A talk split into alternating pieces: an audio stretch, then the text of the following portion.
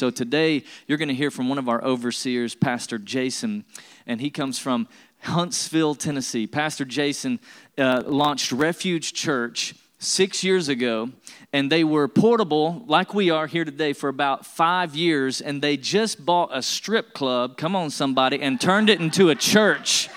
Yes, I love that. I'm serious. It, it was called Jimmy's Too, all right?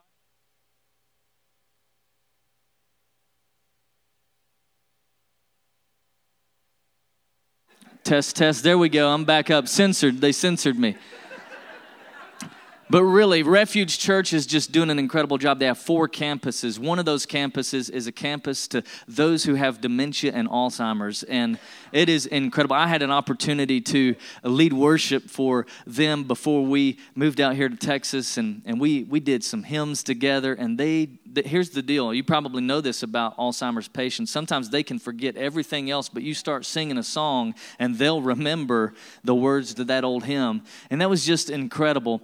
And uh, something else about Pastor Jason I love is his heart for outreach. Last weekend, they, they gave out over 20,000 pounds of food in, in the Huntsville area, just ministering to the needs of that community. Yes, that is incredible. Uh, dude used to work in the White House. He has met all kinds of people. I've just I could toot his horn all day long, just talk about how awesome he is. But he would just tell you, "Hey, it's really all God." That's what he would tell you. So I'm so glad that he's here today. So why don't you help me welcome and let's honor Pastor Jason Parks.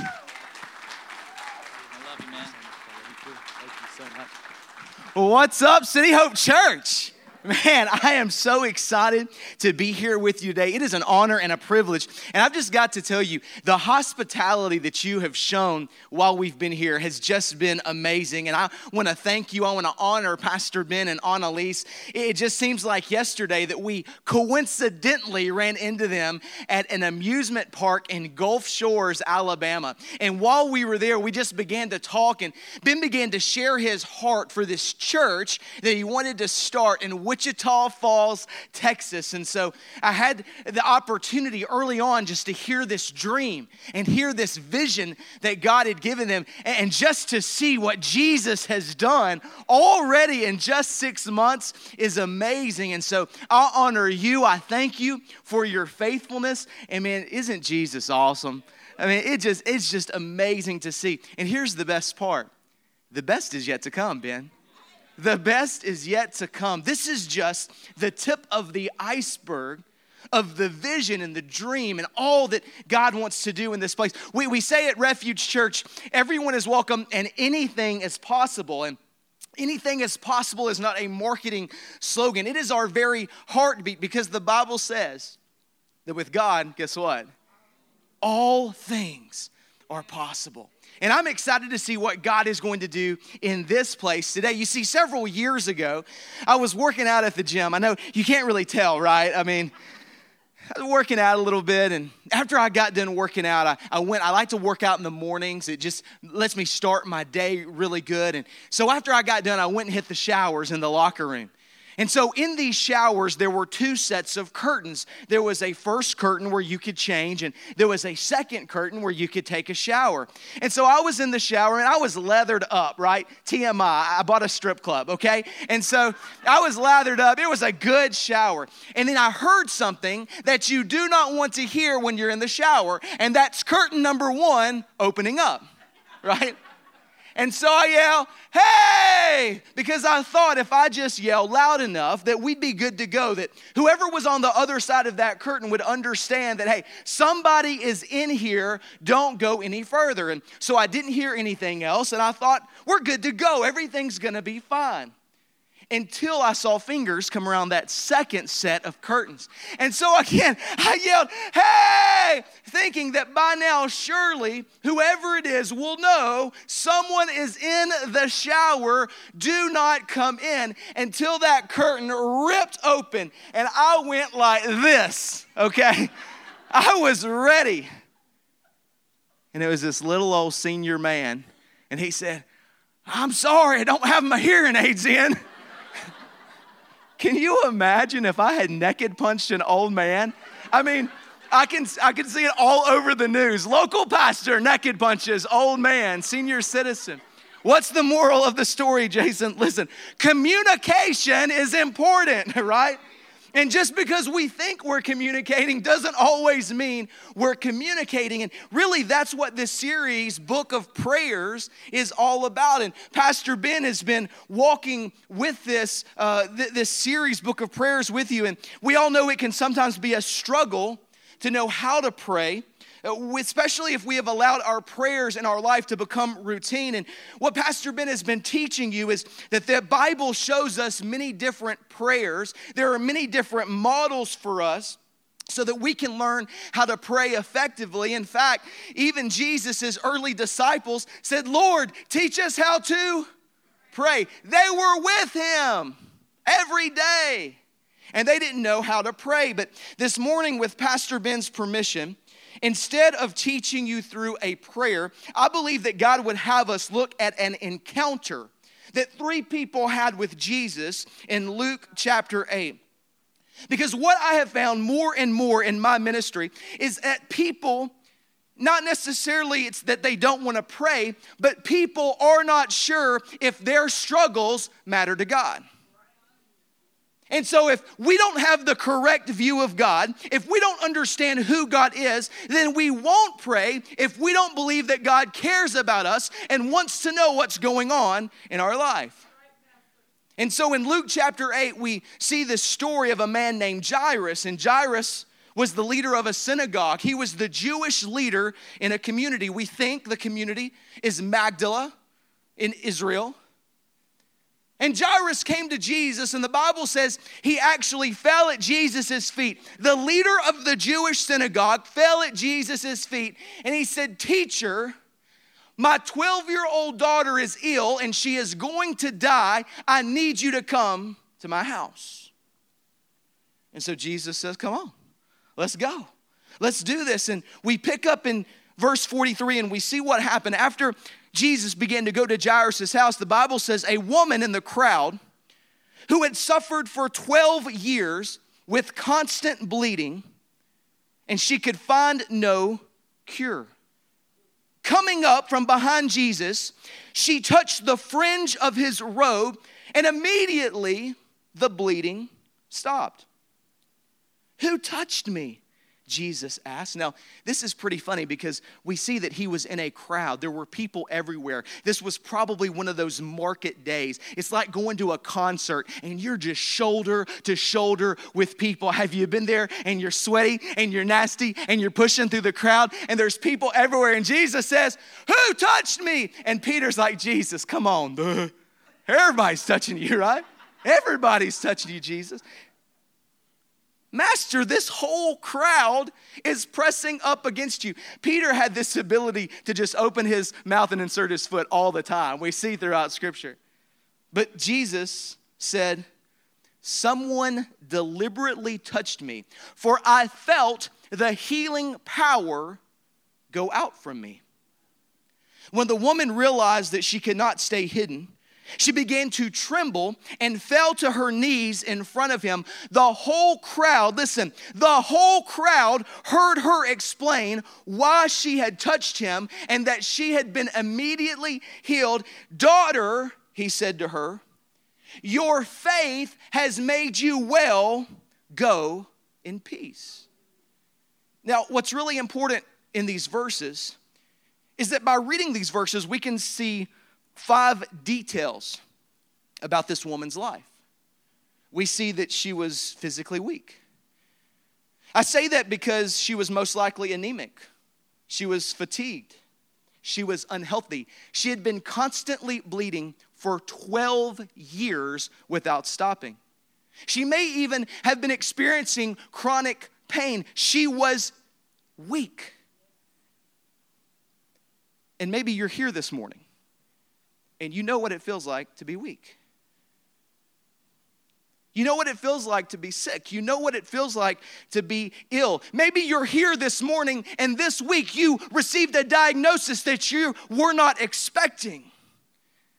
Maybe someone in your family is walking to, through a health situation. Maybe it's cancer, maybe it's Alzheimer's, maybe it's uh, whatever it is, you understand what it feels like to be ill and be physically weak. The Bible also says that she was financially drained. In fact, some translations say that she spent all she had trying to find a cure. And so here's this woman who has been bleeding for 12 years, and she spent all the money she had on doctors. Who's gone? Nothing helped. The money was gone. She had nothing left. She was desperate. And maybe you're here this morning and you know what that feels like. You know what it feels like to be financially drained. You know what it feels like to not know how you're going to pay your next bill. You know what it feels like to not even know how you're going to feed your family. Because there are people in this community and communities all over our country and all over our world that are in that exact situation right now. They're there. Pastor Ben told you we gave away 20,000 pounds of food last weekend. It's the second time we've done that this year. And earlier this year, we did it in February and we gave away another 20,000 pounds of food. And it was during the government shutdown, and we literally had FBI agents and engineers from NASA. I don't know if you know it or not, but all missile defense in our country is based in Huntsville. The rednecks got the missiles. Can I get an amen? We got them. You good, okay? We don't mind pressing that red button, right? We'll do it. Come at me, bro. That's, I mean, that's how we. But, Pastor, I've never had to do this before. I've never had to come and get food for my family before. But maybe you're here and you understand what it feels like to be financially drained. We also know that she was socially outcast. Because the Old Testament gives laws regarding women and menstruation. And we see that women in this Jewish culture could not be around other people if they were bleeding. And so, for 12 years, this woman was socially outcast. She could not be around friends, she could not be around family. She was alone, she was lonely. And maybe you're here this morning and you know what that feels like. Because we know we can be sitting in a room full of 250 people and we can feel alone. Maybe you don't feel like you have any friends. Maybe you don't feel like you have anyone to connect you. That's why small groups are important, right, Annalise? Because that's where church becomes home and people become family. But she was alone. And maybe you know what it feels like to be lonely. She was spiritually rejected. Because those same Jewish laws rendered her unclean, which means she could not participate in any religious ritual. She could not participate in worship. She could not go to synagogue. She could not worship God because she was considered unclean and she was spiritually rejected. Maybe you're here this morning and you know what it feels like to be spiritually rejected. Maybe you know what it feels like to walk in a church and not be wanted because of the way that you dress or because of your past or because you have a, a tattoo. You, you know what that feels like for somebody to reject you. And it's so awesome that everyone is welcome here in this place. Because church hurt is a real thing. And there are real people all around that are dealing with spiritual rejection. We also know that she was emotionally distressed. Imagine her horror. After she had snuck through the crowd, she had accomplished her task. She melted back into the crowd, and Jesus turns around and says, Hey, who touched me? The reason that the writer says the woman came in fear and trembling is that she had done something that was unconscionable. She approached a holy person willfully, knowingly, And in the middle of her impurity, and according to the rituals of purity, she would have rendered the person unclean. She had been exposed in the middle of this embarrassing, shameful act, and the law said that she could be killed for everybody. She could have been stoned for what she did. Maybe you're here today and you know what it feels like to be ill or financially drained or socially and spiritually rejected, or maybe you're here and you are emotionally distressed this morning. Maybe you are going through things in your life that people should not have to go through. Maybe you're dealing with anxiety and fear and depression. Maybe you're just at the end of your rope. Maybe you have been dealing with a spirit of suicide in your life. You know what it feels like to be emotionally distressed. But maybe, maybe, just maybe, you think that God doesn't care. Maybe you think if God really cared, He would not have allowed this to happen in the first place, right?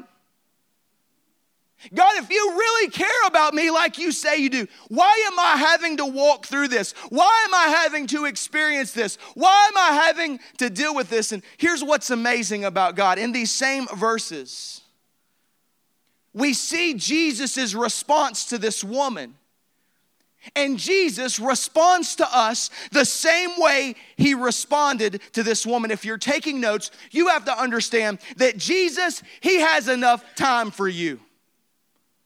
Jesus has enough time for you. Think about this. The leader of the synagogue, the most important person in the entire community, fell at his feet, Jesus' feet, and said, Jesus, my daughter is dying. I need you to come to my house right now. And as Jesus pressed through the crowd, this woman comes up from behind. She reaches out and touches the fringe of his garment, and everything stops and focuses on her.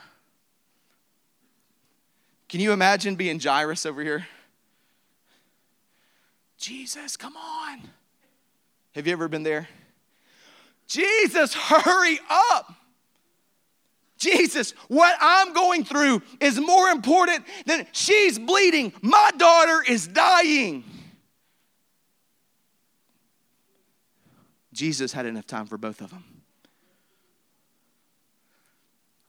And so when she came up from behind and touched the fringe of his robe. Immediately, the bleeding stopped. They began to carry on this conversation. And I look at this, and this is so convicting to me.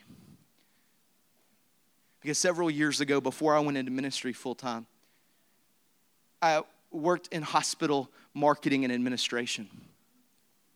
And so my office was across the street from the main hospital. And from time to time, the CEO of the hospital would call a meeting. And when the CEO called a meeting, you got there and you got there quick, right? And I remember walking this meeting and walking across the street, and I passed by the emergency room. And when I was passing by the emergency room, there was a woman, and she was sitting on the sidewalk and she was sobbing. She was crying her eyes out. And for a moment, I stopped and I said, Ma'am, are you okay? This was her response. She said, No. Today is the worst day I have ever experienced. And my response, listen, this was my response. I said, Ma'am, I'm sorry. And I kept on walking. Kept on walking because I had to get to my meeting. Do you remember the story of the Good Samaritan? I was the priest, I was the Levite. I thought what I had going on was more important than what she had going on. And I walked on by and that haunts me because I don't know what happened to her. I don't know if someone passed away. I don't know if she just received a diagnosis. I don't know. I missed an opportunity for ministry there that I will never get back because I did not have enough time for that woman. But I tell you something Jesus, Jesus has enough time for you. And it doesn't matter what it is, how big it is, or, or even how small it is. Uh, at the end of our services on Sunday morning at Refuge, we have a time of prayer. And a few weeks ago, we really felt like God was telling us to pray over people for healing. And what was amazing to me, over 20 people came down for prayer for healing. But what broke my heart was the 12 more later in the week that said, I wanted to come, but I was afraid what I was going through wasn't just wasn't as bad as what they were going through.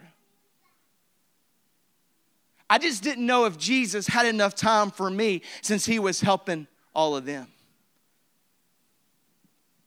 It doesn't matter what it is.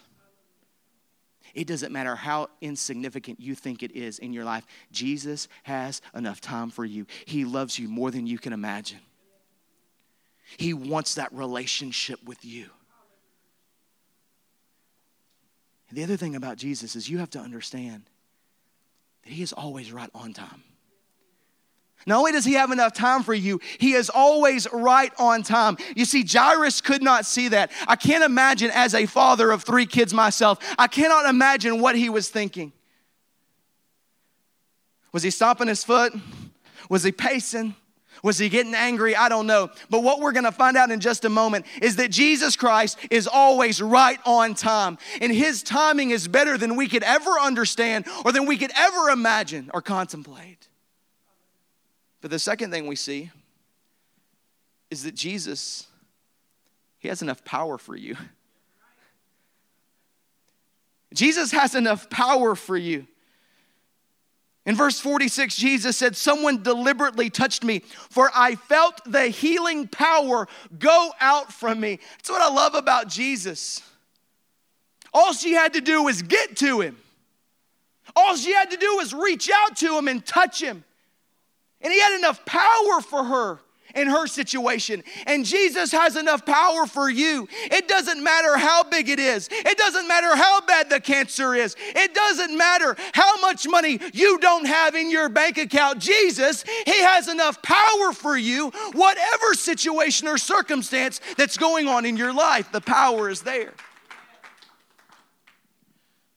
Seven years ago, one of my best friends in the world had her fourth child. And we had worked together in marketing and management for years. Actually, when we started Refuge Church, she was on our staff for a season. And I'll never forget after she had her child, I wanted to go and see him. And so she invited me. She owned a business in Huntsville, and she said, Hey, come down. Come hang out one morning. We'll grab coffee and you'll get to meet him. His name is Kingston. And so I went down that morning about 11 a.m. And I went to her office and we sat down and we began to talk and we began to share. I told her what God was doing in my life. She told me what God was doing in her life. And all of a sudden, I will never forget, I will never in my life forget the scream the scream as she jumped up and ran out of her office and ran into the back parking lot. And I just went after her because I didn't know what was going on. And as we got to her car, that newborn baby had been in there for over three hours. 98 degrees outside that day.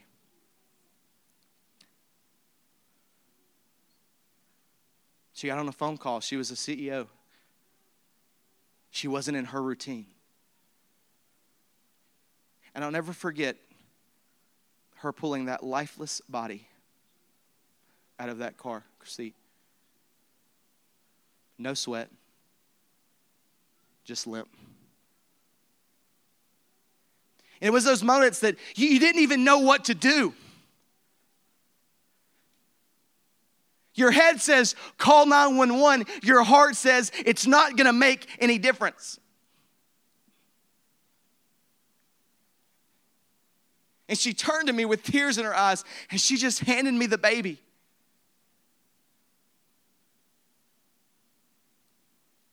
I didn't know what to do. I wasn't even a pastor yet. But I prayed. Honestly, I don't even know what I prayed. God, if you're who you say you are, this baby wake up. And he did. He began to cough and he began to cry.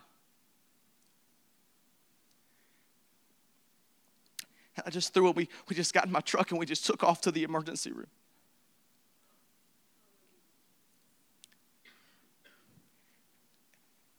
And I knew what was about to happen. I knew DHR was about to show up. And I knew the police were about to show up. And my heart was broken for my friend.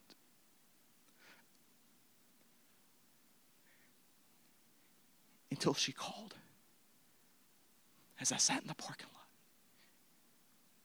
And she said, Jason, she said, the doctor has examined the baby and he refuses to believe that the child was left in a car. He said, There's nothing wrong. There is nothing wrong with my child. Jesus has enough power for you. It doesn't matter what it is, He has power for you. If Jesus Christ, listen, if Jesus Christ can raise himself from the dead, he can speak life into your situation. And then, thirdly, we see that Jesus, he has enough compassion for you. Jesus has enough compassion for you. Even though this woman had done something that she should not have done, Even though she could have been killed, she could have been stoned on the spot. Jesus' response, he didn't call her woman, he didn't call her by her name. He said, Daughter, your faith has made you well. Go in peace. And, and so we say, Well, what kind of faith did she have? She was desperate, nothing else had worked. But she had heard about this God man, Jesus. She had heard about the miracles that he was doing all over the place, and she knew if I could just reach out, if I could just touch him. Here's what's amazing the Bible says that she touched the what? The fringe of his robe. It's important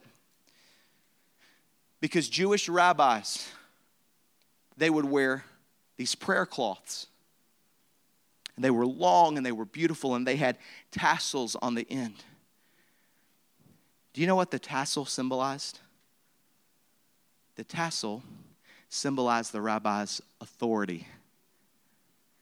She wasn't just touching Jesus, she was grabbing onto the authority of Jesus Christ. And she's saying, Jesus, by your authority, I know that I can be healed. She was helpless.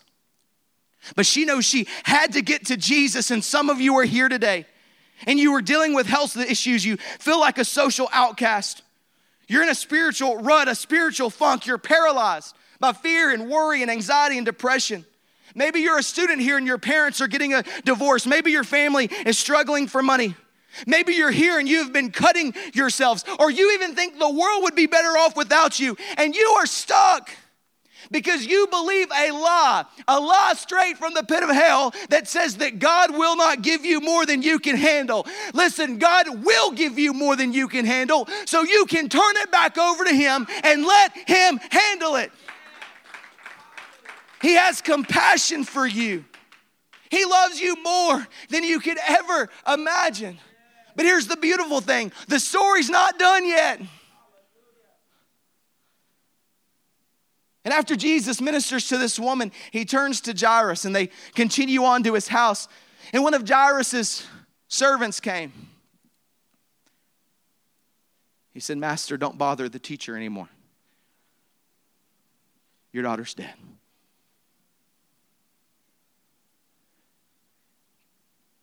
Can you imagine?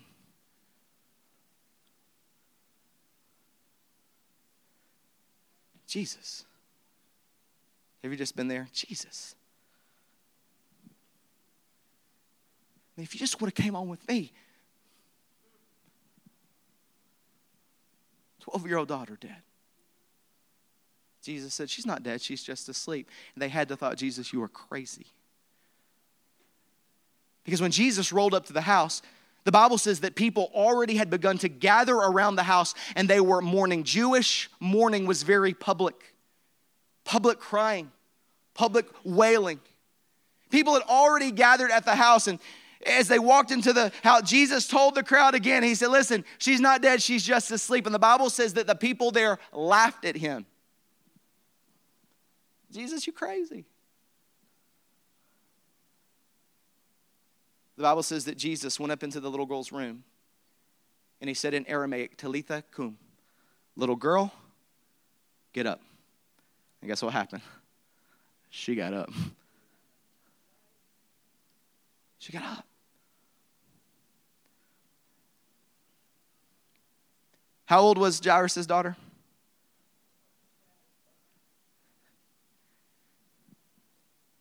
How long had this woman been bleeding? 12 years. Have you ever considered that maybe, just maybe, 12 years before, this woman started bleeding and suffering? Because there would be a day when a dad would need to see someone healed right before his eyes so that he could have the faith that his own daughter would be raised from the dead.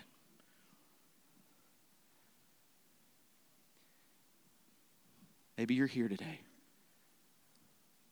You're struggling, you're suffering. And it's natural. Your prayer has been God, take away the pain. Maybe today you need to change the prayer. God, would you show me the purpose of my pain? Because every mess becomes ministry. Every test becomes testimony when we turn it over to the power of Jesus. Ephesians 3:20 says, "Now all glory to God, who is able through his mighty power at work within us to accomplish infinitely more than we might ask or think.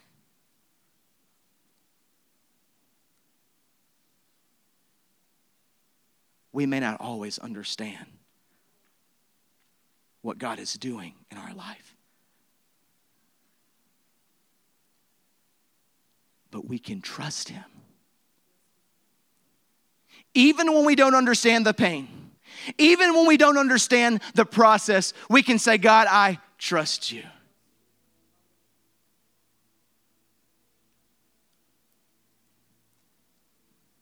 I didn't teach you a prayer today. I taught you a posture. A posture of heart and spirit. Some of you are here and you don't know what to pray. That's okay. She didn't either. He didn't either. I know I have times in my life where I don't know what to pray.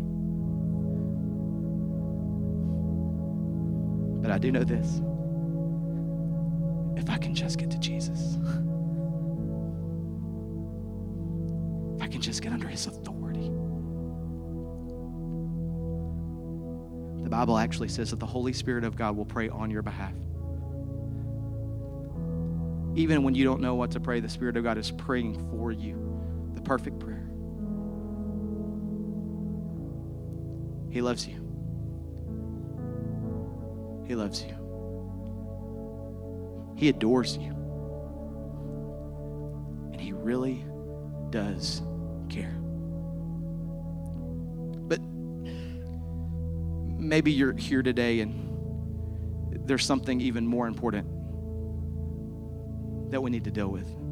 Maybe you're here today, and what I'm about to say next, maybe this is the very reason that you are in this room this morning. This is why you got up. This is why you came. This is why you accepted the invitation of a friend.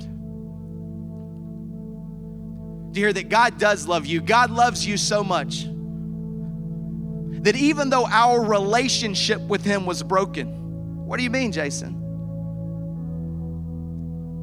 The Bible says in Genesis that Adam and Eve, they got selfish.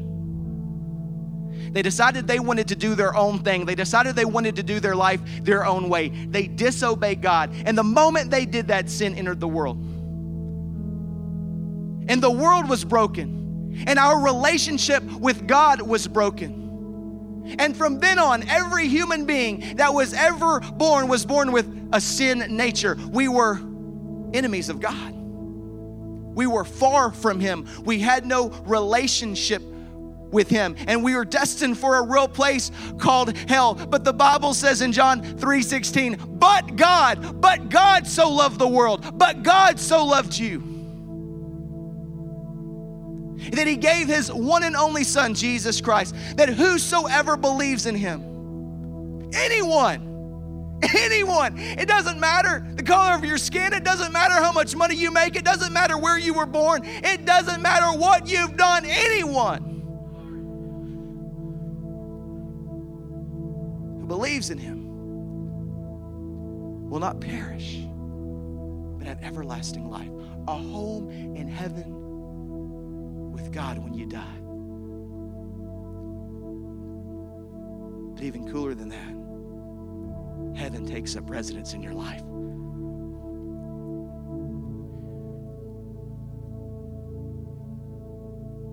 And there's no hard work you can do to get to God. God's already done the hard work for you. It's a free gift, but we have to receive it.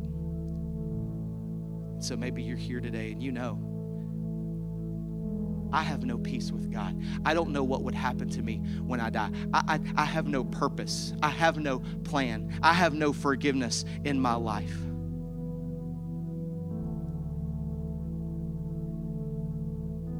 If you will decide today,